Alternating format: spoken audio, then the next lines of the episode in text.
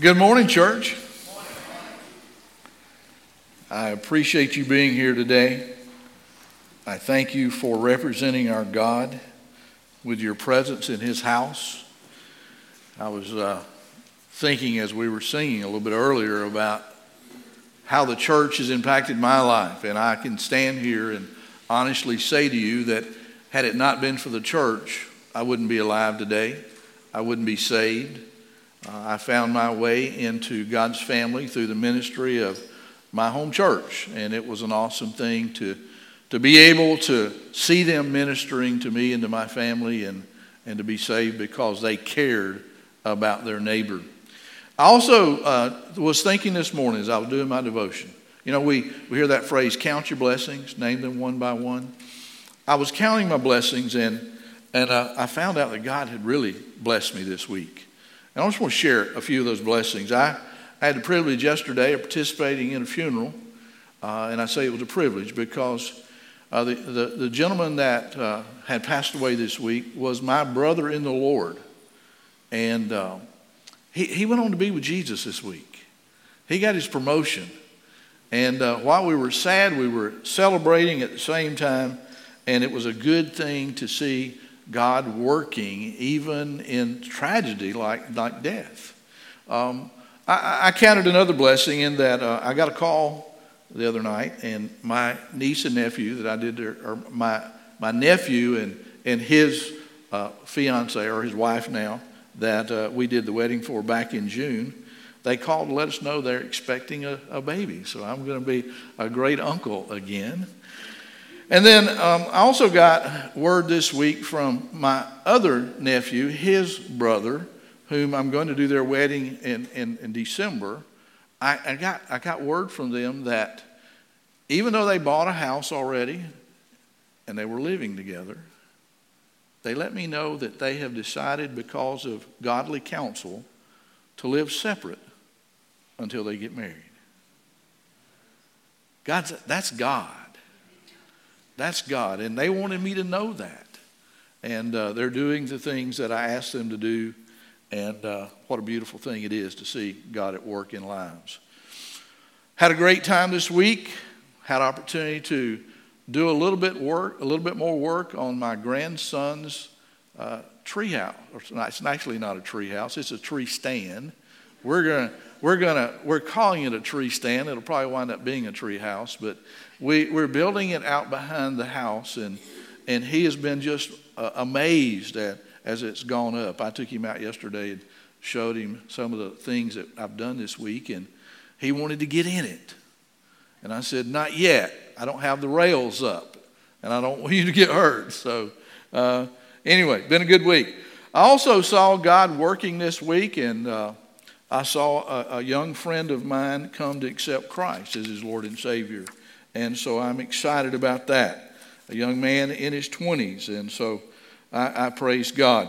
I also uh, am very pleased that last Sunday, when we had our first night, Sunday night study going through Kingdom Marriage, we had great attendance. I think we've got about 76 signed up for that. Uh, and I had some calls yesterday uh, wanting to know if it was too late to get involved. And I said, no, come. It's a great study on biblical marriage. Uh, Joyce and I love it. We've learned a lot from it. This is actually the second time that we've gone through this study. And, and I'm becoming more and more of the opinion that every married couple ought to go through this kingdom marriage study. It is just that good material. Um, I'm even thinking about trying to figure out how to fit that into pre marriage counseling. It's that good. Kingdom marriage is for people who are married it's for people who were married. It's for people who are thinking about being married. It's for people who are married and your, your marriage is good and healthy, but you can learn some things from this so that you can help others when they're struggling with their marriage. It's, it's got a lot of benefits. It's uh, just a great study. Uh, Tony Evans had a goal, and his goal was this it's to help people understand what God had in mind when he created the institution of marriage. And if you watched or if you read uh, from last week, you'll know that he, he talks about a lady that was struggling with her marriage, and she came to him for counsel. And she said, You know, I was looking for the ideal it became an ordeal, and now I want a new deal. a lot of people struggle with marriage. He goes on to say that when you're looking for, you look at a lot of relationships today, it looks like it's been birthed by the Secretary of War and not the Justice of the Peace because there's so much conflict. And yet, how could such an awesome institution, such as marriage, which is the foundation of the family, the foundation of civilization, be in such disrepair? That's a profound question. You've heard me say through the years, as goes the family, so goes the church. And as goes the church, so goes the nation. And, and that, that's why Satan is shooting his fiery darts at the family today more and more. And we see it. Because you see, his, his theory is take out the family and everything else crumbles. And that's why he works so hard. So, why, is, why are marriages in disrepair today, in disarray?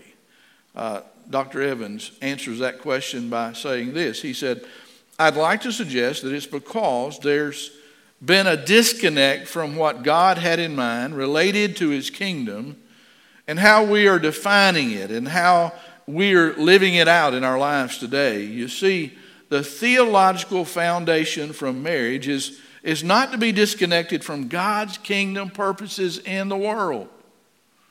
And thus, when we think about marriage, it shouldn't just be that we're thinking about marriage, but that we're thinking about kingdom marriage. He says the unifying theme of Scripture is the glory of God through the expansion of His kingdom in the world. Everything that God does, He intends to plug into His kingdom. When marriage gets disconnected from the bigger purpose and cause, that's when it is inviting the greater possibility of disintegration and conflict. Well, my friends, if that's true in marriage, just think how much more true it is in the church. If the institution of, of marriage is so critical to the work that God is doing in our world, then so is the institution of the church, and even more so. I quoted Dr. Evans last week in my sermon as saying that the church is God's alternative to history or alternative in history to the world. You think about it. You got two choices today. In, in one choice, you, you've got what Satan offers, and that is the things of the world. And what God is offering you is life in the church. And, and quite honestly, and you saw it on the video, you pick one or the other.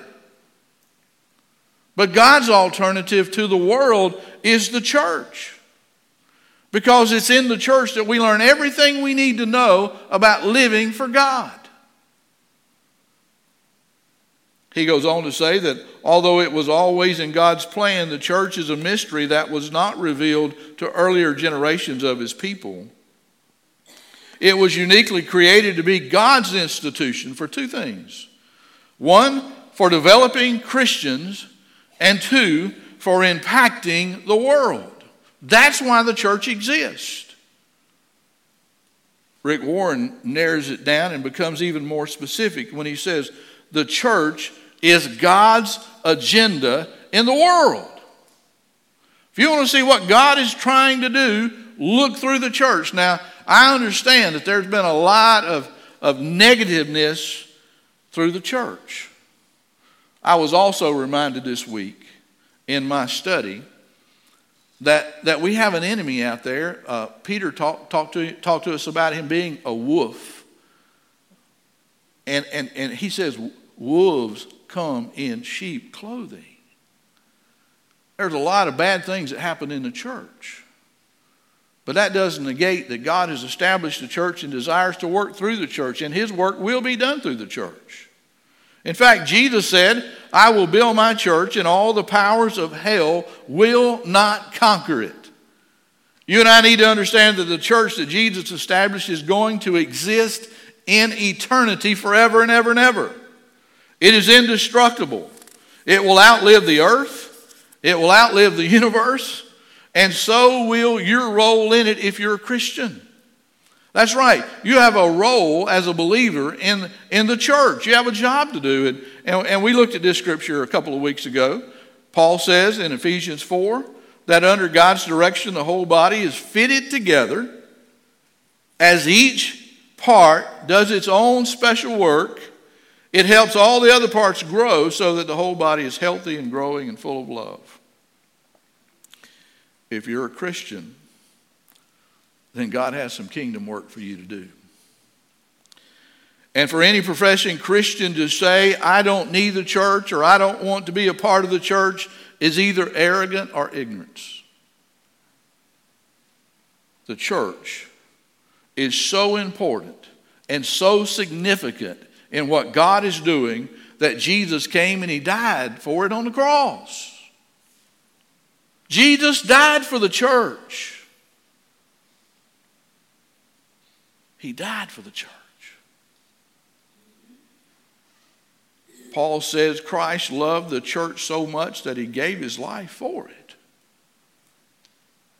There are several words or phrases used throughout Scripture that are synonymous with the word church. It's called the way or the people of the way.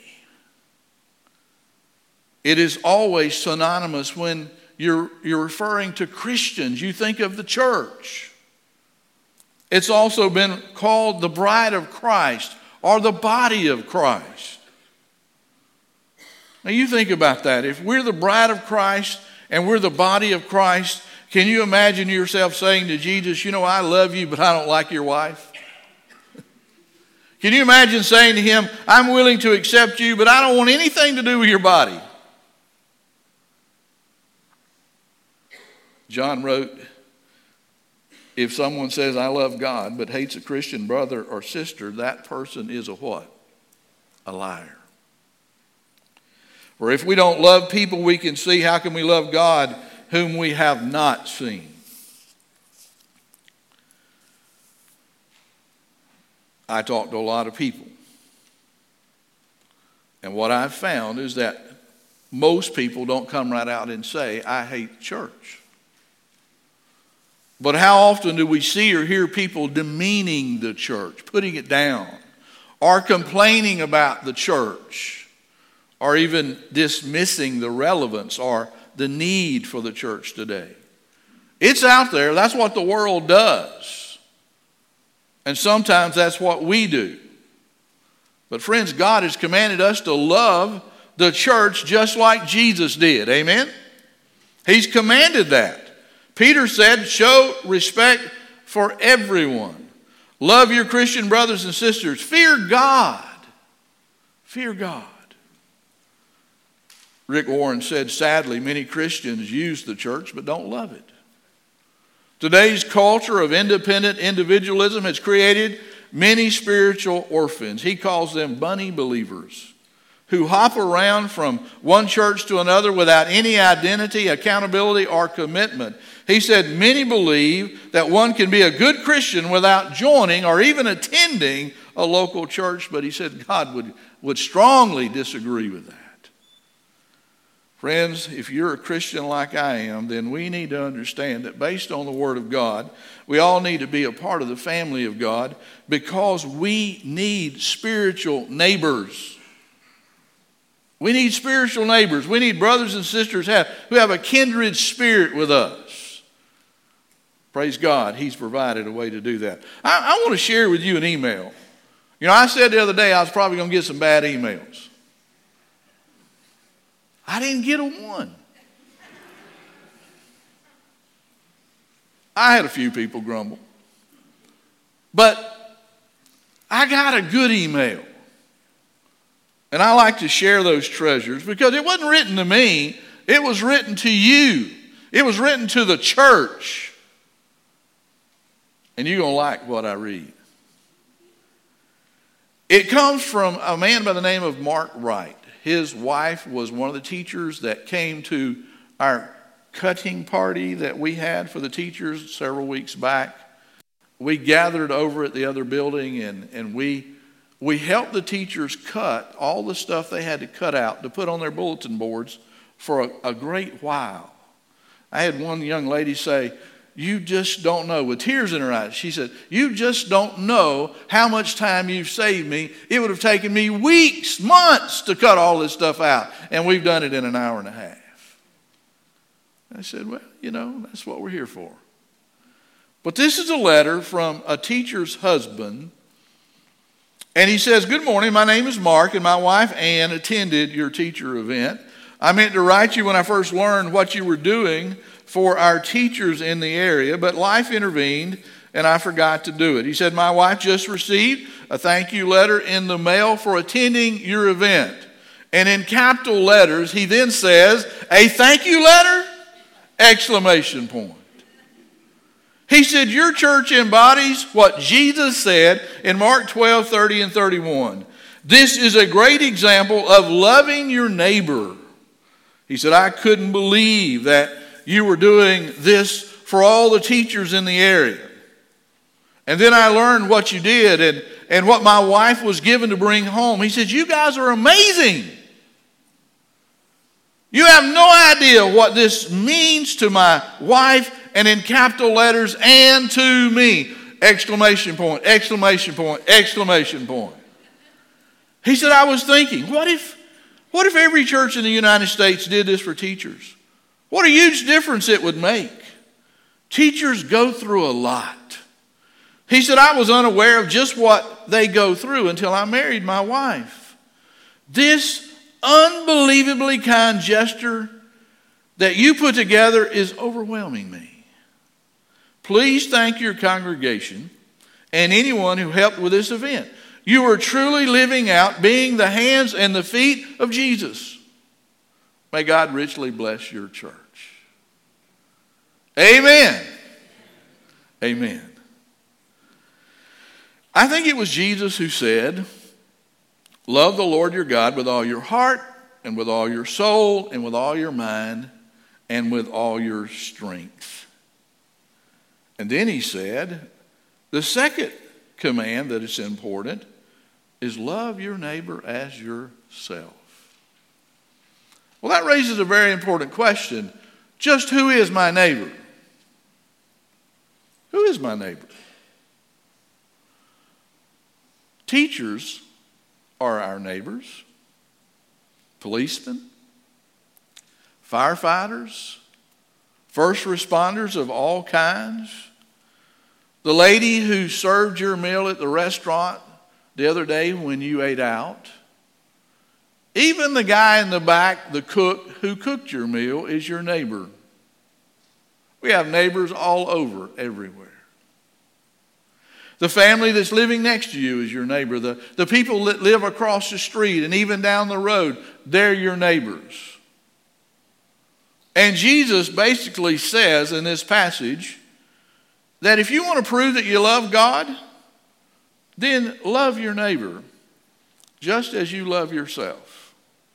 Love your neighbor. Not only do you have neighbors living next to you, but I want you to know this morning you have some neighbors sitting next to you. You have some that are seated behind you. You have some that are seated in front of you. You have neighbors all around you. We've got a lot of neighbors here this morning. We got some neighbors that aren't here this morning. But we got a lot of neighbors here. My question is do you know your neighbor? Do you know your neighbor's name? If you don't,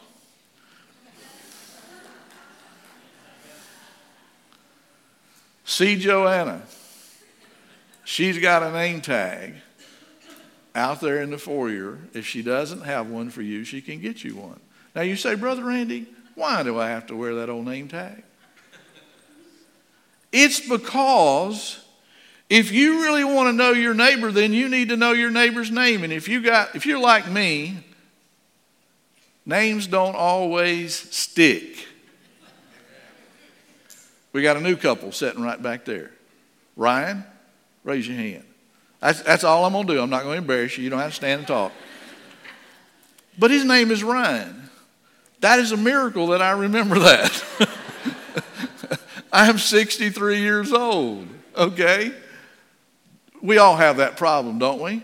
If you don't, you will. But if you wear this name tag, then they'll know your name and, and, and, and what they need to know. And, and y'all, check me out on this. Next week when you come, there'll be a name tag out, out there for you. Right, Joanna? It'll be just like this. It'll be there for you, waiting on you. See her, she'll take care of you. But see, we, we need to know each other. We, we, we need to know our neighbor. It's important that you know who your neighbor is. We all need neighbors. Thank God for neighbors. We, we all have them. We, we certainly need spiritual neighbors. Some of you like to camp. I do.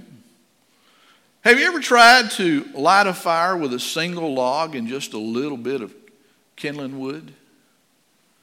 You can light it and it'll start well, but when the kindling burns out, it's usually not enough to get the log burning.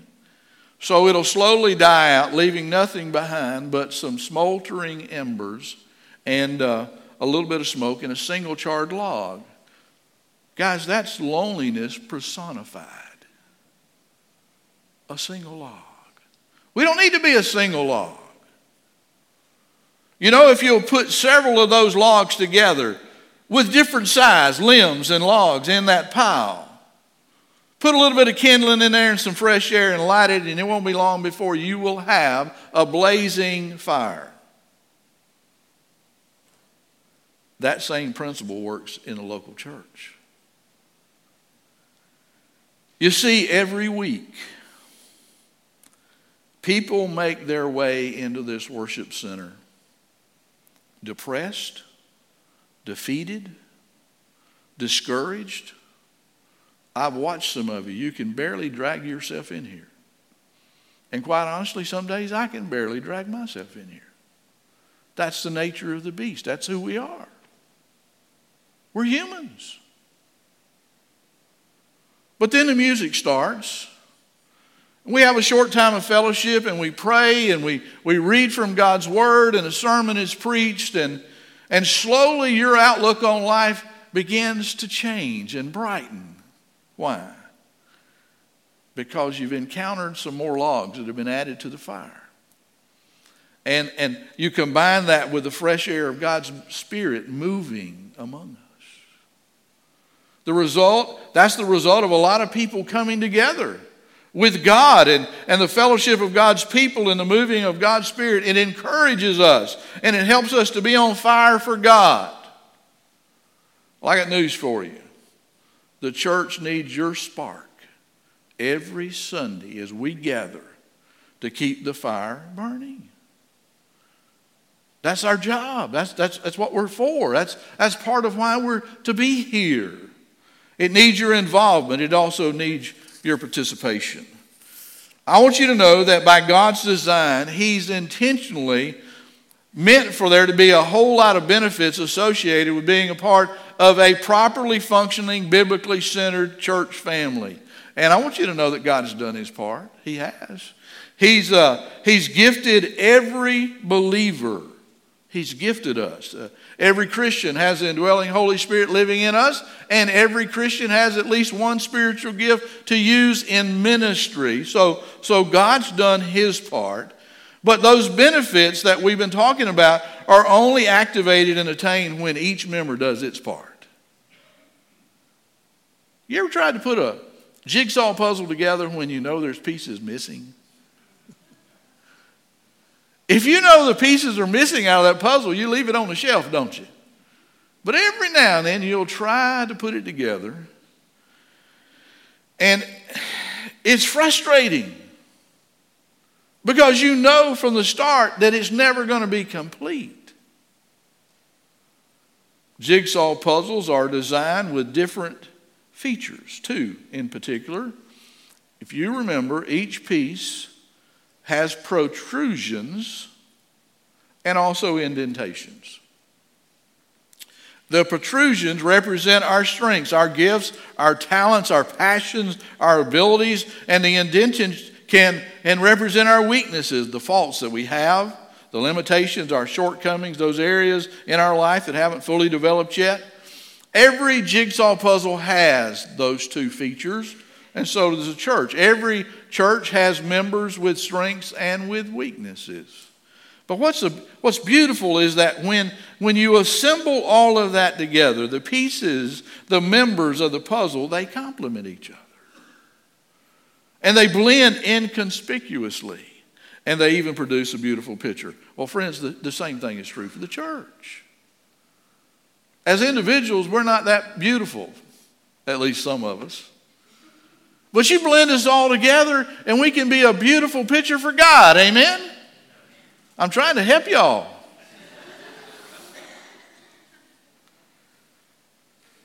The writer of Hebrews said, Let us not give up meeting together, as some are in the habit of doing.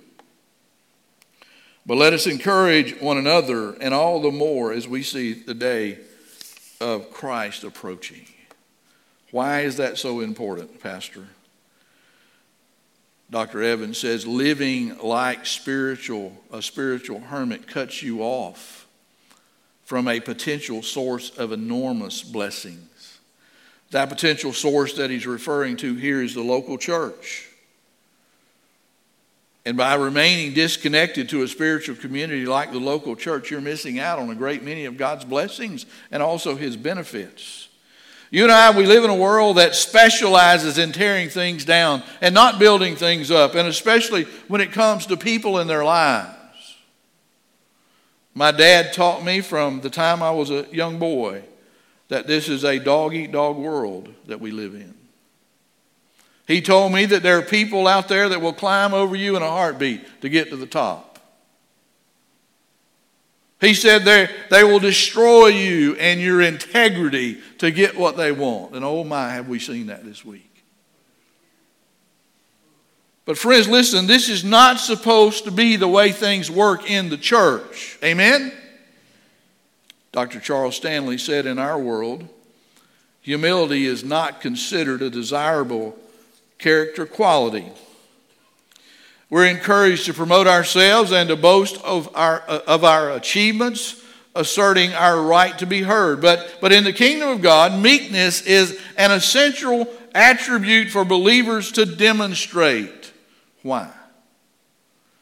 He says it's because humility was an integral character quality of Christ. If you remember, Jesus humbly submitted himself to the authority of his heavenly Father. He lovingly submitted himself to the Father's plan and he gave up all of his earthly rights so that he could rescue you and me from our sin. Jesus was a humble servant that was, uh, was, was not demanding in any way. He was God and could have demanded everything, but he demanded nothing. He was a servant first, he was a team player he said, The greatest among you must be a servant. That's why here at Harvest, if you can't serve, you can't lead. It's just that simple. We look for humble servants and not for people who run over people and want what they want. Jesus has told us what we need to be. Friends, it takes humble servants to grow the kingdom of God and to grow a kingdom church. And it's been my desire from the very first day that this would not be my church, but it would be a kingdom church. It would be God's church. And I believe that's what we are. God has called us to be spiritual encouragers. That way, God receives all the glory that He deserves, and, and the body of Christ grows in a way that's pleasing Him. He emphatically says in 1 Thessalonians 4.18 that we are to comfort and encourage each other. In, five, in chapter 5, verse 11, he said we're supposed to encourage each other and build each other up. And I want you to note the importance that all of that encouraging is to be done within the context of the local church fellowship, a church family, the church. I'm talking about a body of believers who belong to each other. I'm talking about spiritual neighbors. Thank God for spiritual neighbors. Amen? We need them. Paul wrote to the Romans and he said, So it is with Christ's body, the church. We're all parts of his one body, and each of us has different work to do. And since we are all one body in Christ, we belong to each other. And each of us needs all the others. I quoted Rick Warren a couple of weeks ago where he said, you're called to belong and not just believe. Belong, not just believe. He said, even in the perfect, sinless environment of Eden, God said, It is not good for man to be alone. We were created for community, fashioned for fellowship, formed for a family, and none of us, none of us can fulfill God's purpose by ourselves. We need each other. There are a whole lot of benefits that come from belonging to a local church family. There are some neighborhood benefits of a spiritual nature that we get to enjoy when we engage in the body of Christ. There are several benefits that come along with being a member of a loving, faithful follower of Jesus kind of church. Three in particular that I want to come bring to mind this morning. The first is this Committing yourself through church membership will help you to move away from self centered isolation. You think about that self centered isolation. What we don't realize is that because of our sin, we tend to pull away from God into spiritual isolation. What did Adam and Eve do in the garden when they sinned against God? They ran, they hid, they tried to, they were isolating themselves from God. It is our nature to do that.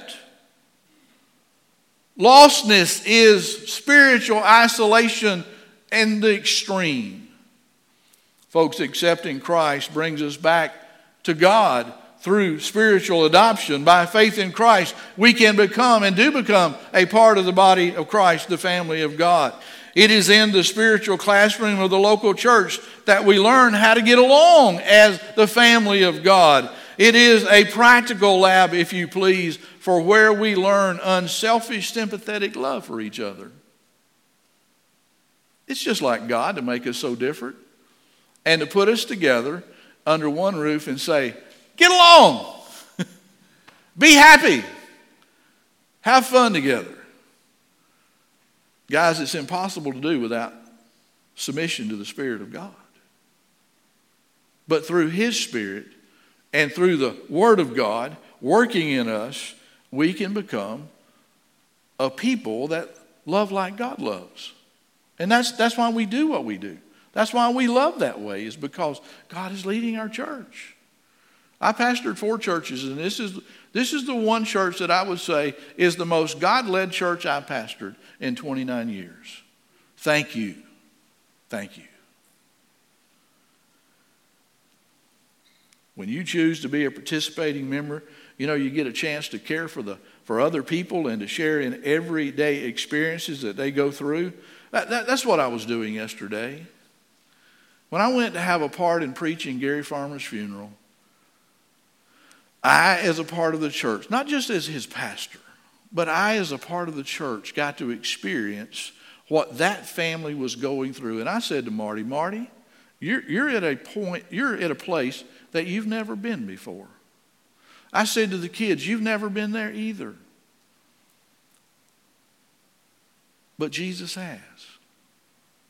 And he, he knows how to take care of you. How do I know that? He took care of me when I lost my parents. He took care of Joyce when she lost her parents. We understand that. God has an amazing ability to take care of us in the midst of storms like the Farmers are going through right now.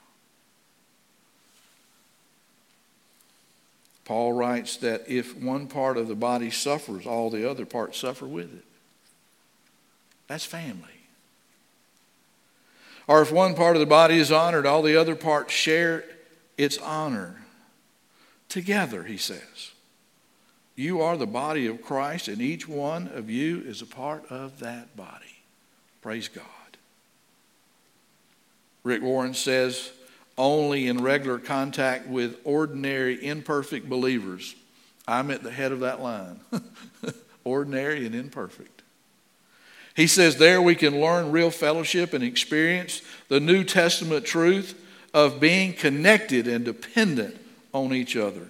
And he defines biblical fellowship this way He says, It is being as committed to each other as you are to Jesus Christ. God expects us to give our lives for each other. In fact, if you look at the example of Jesus, John 3:16, a verse that any Christian who's been a Christian for very long ought to have memorized. For God so loved the world that he gave his only begotten Son, that whosoever believes in him should not perish, but have everlasting life. God gave because he loves. But are you aware that in 1 John 3:16, anybody quote that? I didn't think so. It says this is how we know what love is. Jesus laid down, Christ laid down his life for us, for the church, for spiritual neighbors. And we ought to lay down our lives for our brothers. If we love like Christ loved, we will love our neighbors like he loved us. There needs to be a willingness to love our brothers and sisters in a way that God loves us. Church life certainly helps to facilitate that happening. And I'm glad it does. Here's a second thing that I saw from studying God's Word this week. By committing yourself through the local church, you can be on mission for God. There are a lot of people out there that say, you know, I can, I can know God and I can serve God and I can do things for God without being connected to the church. Do you understand, based on the Word of God, that the church will always be the primary institution that God does His work through? There are parachurch organizations out there, but God has chose to work through the church. Think about it. God worked through the physical body of Christ when He was here on earth. Well, guess what? Jesus isn't here any longer, is He? He's seated right now at the right hand of the Father, just waiting for the Father to say to him, Go get my people. But just because Jesus is in heaven doesn't mean God is not working. God is still working today, right here on this earth. You want to know how? He's working through the church. As imperfect as we are, He is working through us. Jesus said, The truth is, anyone who believes in me will do the same work that I have done, and even, even greater work, because I'm going to the Father. I'm going to be with the Father. When Paul was writing his letter to the church there in Ephesus, he reminded them of these words. He said, We are God's masterpiece. Who is he talking to? Who is he writing to? He was writing to the church. He says he has created us anew in Christ Jesus so that we can do things that he planned for us long ago. As members of the body of Christ, the church, we are the hands and the feet and the eyes and ears of Jesus. I've said it this way you today are the physical manifestation of God on earth. If God, if the, if the world wants to see God, where are they going to look? They're going to look to the church. And there are people that are watching us every day of our lives trying to make their mind up about whether they believe that there is a God or whether they're going to accept God. And, and you, you, you heard this. Your life may be the only sermon that some people will ever hear the only Bible that some people will ever read. But people are getting a feel for God based on looking at you who claim to be a Christian. And I, I, you know, I wake up sometimes scared to death because. Thinking back to what I might have said and what I might have done. Those times when I'm coming up to the red light and that sucker turns red on me, and I have to stop and I go! I know I'm not the only one that does that. Because I've seen some of you. we won't discuss that today. Each of us, as a part of the body of Christ, has a work to do. We are called to be on mission with God through the church. Through the church. Here's the third thing, and probably the most important thing I'm going to say today, but committing yourself through the church, through church membership, certainly identifies you as a genuine believer. I always know when college football season is in because you wear your hats and you wear your shirts, your jerseys with your favorite college logo on them. Some of you even promote your favorite school year round. You have bumper stickers. You have magnetic stickers on the side of your car. You have them posted in your windows. Every now and then you'll see a car going down the road and there's two flags go blah, blah, blah, blah, blah, blah. Just a flopping in the wind. And you got your favorite team being advertised there. Several years ago, I was uh, up at Richmond at the Richmond Speedway with Eddie Centerfit, a, a godly, humble servant. If you knew Eddie, how many of you remember Eddie? Some of you do. He was with us when we first started. He's with the Lord today, and so is Elaine. We were walking through the crowd. There was thousands of people there. And I noticed this lady coming at me, and um, you wouldn't see her on Sunday morning probably, but she was there. And she had Dale Earnhardt tattooed, his picture tattooed on her arm. I mean, whoever did it did a great job. There was, there was no doubt who it was. This was Dale Earnhardt. And I thought, I wonder who she's going to root for to win today. I hope she doesn't change drivers. I mean, you know, she's kind of stuck there. But anyway, church membership is one way that you identify yourself as a true believer. And besides that, is extremely important to the kingdom of God and his agenda. You know, the outside world could rightly ask the question how can anyone claim to be a follower of Christ when they're not a part of a church who belongs to God? And the world will ask that question. Jesus said, You love, you love one another, your love for one another will prove to the world that you are my disciples.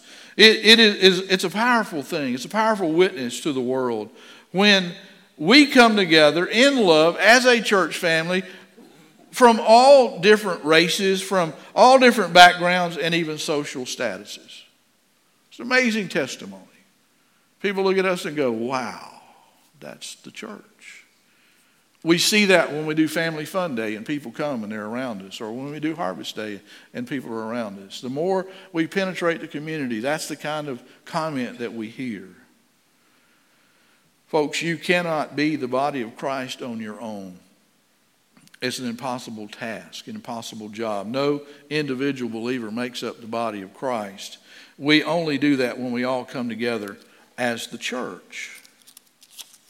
Together and not separated, we are the body of Christ. Paul says in Galatians 3:28, in Christ's family there can be no division. There shouldn't be. Among us, he says, you are all equal. There is, that is, we are all in com- a common relationship with Jesus Christ. He says, now you are, are the body of Christ, and each one of you is a part of it. I've done a lot of studying in Acts chapter 2 over the last several months, and, and it, it clearly is seen in that passage of Scripture that all the New Testament believers, they identified with Jesus in two very profound and powerful ways. First of all, they were all baptized by immersion publicly in the name of Jesus. Now you got to understand this is happening in Jerusalem, and they're all all those first believers were, were Jews.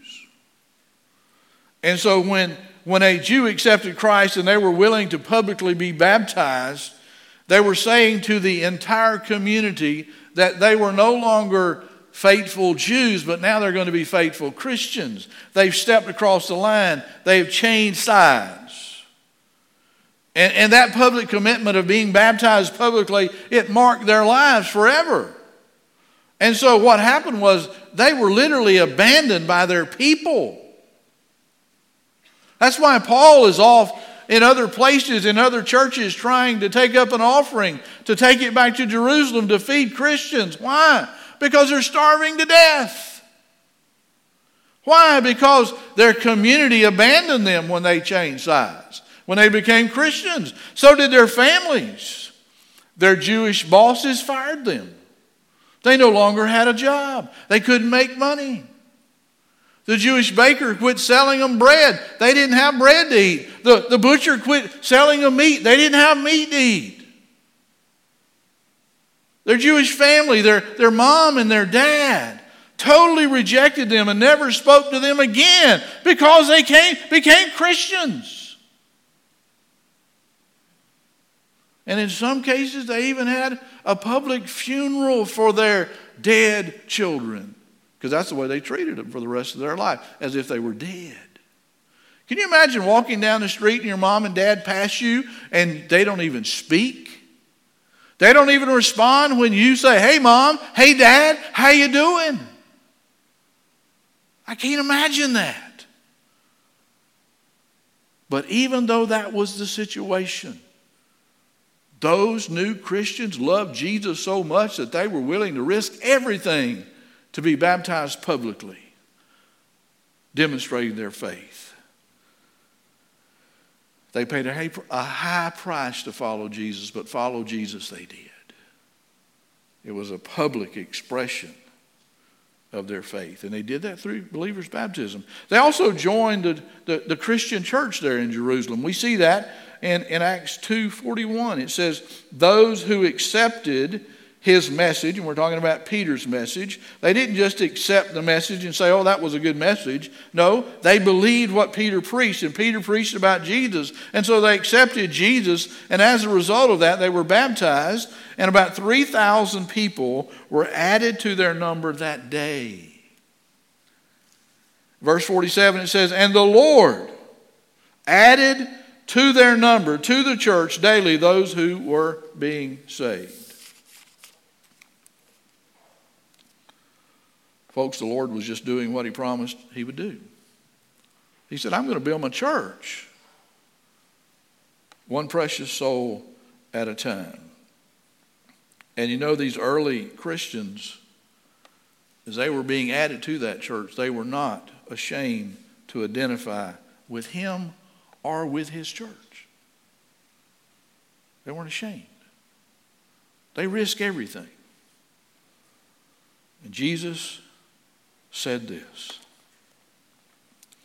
If a person is ashamed of me and my message in this, in these adulterous and sinful days, then I, the Son of Man, will be ashamed of that person when I return in the glory of my Father with the holy angels. I read from 1 Thessalonians chapter 4 yesterday at Gary's funeral because I reminded I wanted to remind that family of what God said about people who die in Christ. The Bible says to be absent from the body is to be present with the Lord. You'll put a body in the grave or you'll cremate it. Gary was cremated. That's okay. One day God's going to take those ashes and He's going to put them all back together and make him a resurrected body. We live again, folks. I've read the end of the book. I know the end of the story. I'm excited about that. I, I, I, talked to them yesterday about Gary because Gary, Gary had a body that was riddled with brokenness. He had crashed a lot of dirt bikes and a lot of cars in his life. And there wasn't a day that Gary lived that he didn't hurt. But Gary's not hurting anymore. He's not sick with cancer anymore. He's with Jesus. Praise God. Praise the Lord. Jesus said, Don't be ashamed of me in the day that you live. If you do, then when I come back, I'm going to be ashamed of you. How do you identify to the world that you're a Christian? How do you identify? There are no secret society believers. God wants us to be on display. And the way he does that the most is through membership in a local church. I wonder, are you willing to identify with Christ? Are you willing? I know people and I know of churches where you can slide in and you can be unknown. You don't want anybody to know you're a Christian. You just want to come in and just be there. Harvest is not one of those churches. We want you to come flame for Jesus, shine for Jesus, burn for Jesus, be on fire. It's okay for you to come on fire for Jesus and let some of it rub off on me. I like that. How do you identify with the body of Christ? Big question. Let's pray.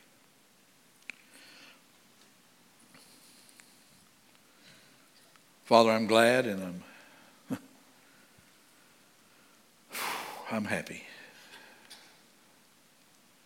I've been a blessed man this week. Everywhere I've turned, I've seen blessings. And God, I just want to thank you that somehow in every blessing that I've enjoyed this week, there has been a root connected to the church. And you have just reminded me of that. Church is important, it's special. Thank you for creating us. Thank you for starting us. Thank you for giving us a place in eternity. Thank you for the promise that one day you will rapture this church and we will be removed from this earth. Thank you, Lord, that every time a part of your body dies, we are ushered into your presence. Thank you, Lord, that we're your bride. Thank you, Lord, that you let us live as your body. Help us, God, to take serious our responsibility to the church. Because as we commit ourselves to the church, we're really committing ourselves to you because, as Rick Warren says, the church is God's agenda in the world today. Lord, we love you. We thank you for challenging us with that thought today. Help us to be good church people, good spiritual neighbors that love you and love your people. We pray this in Jesus' name. Amen. Let's stand.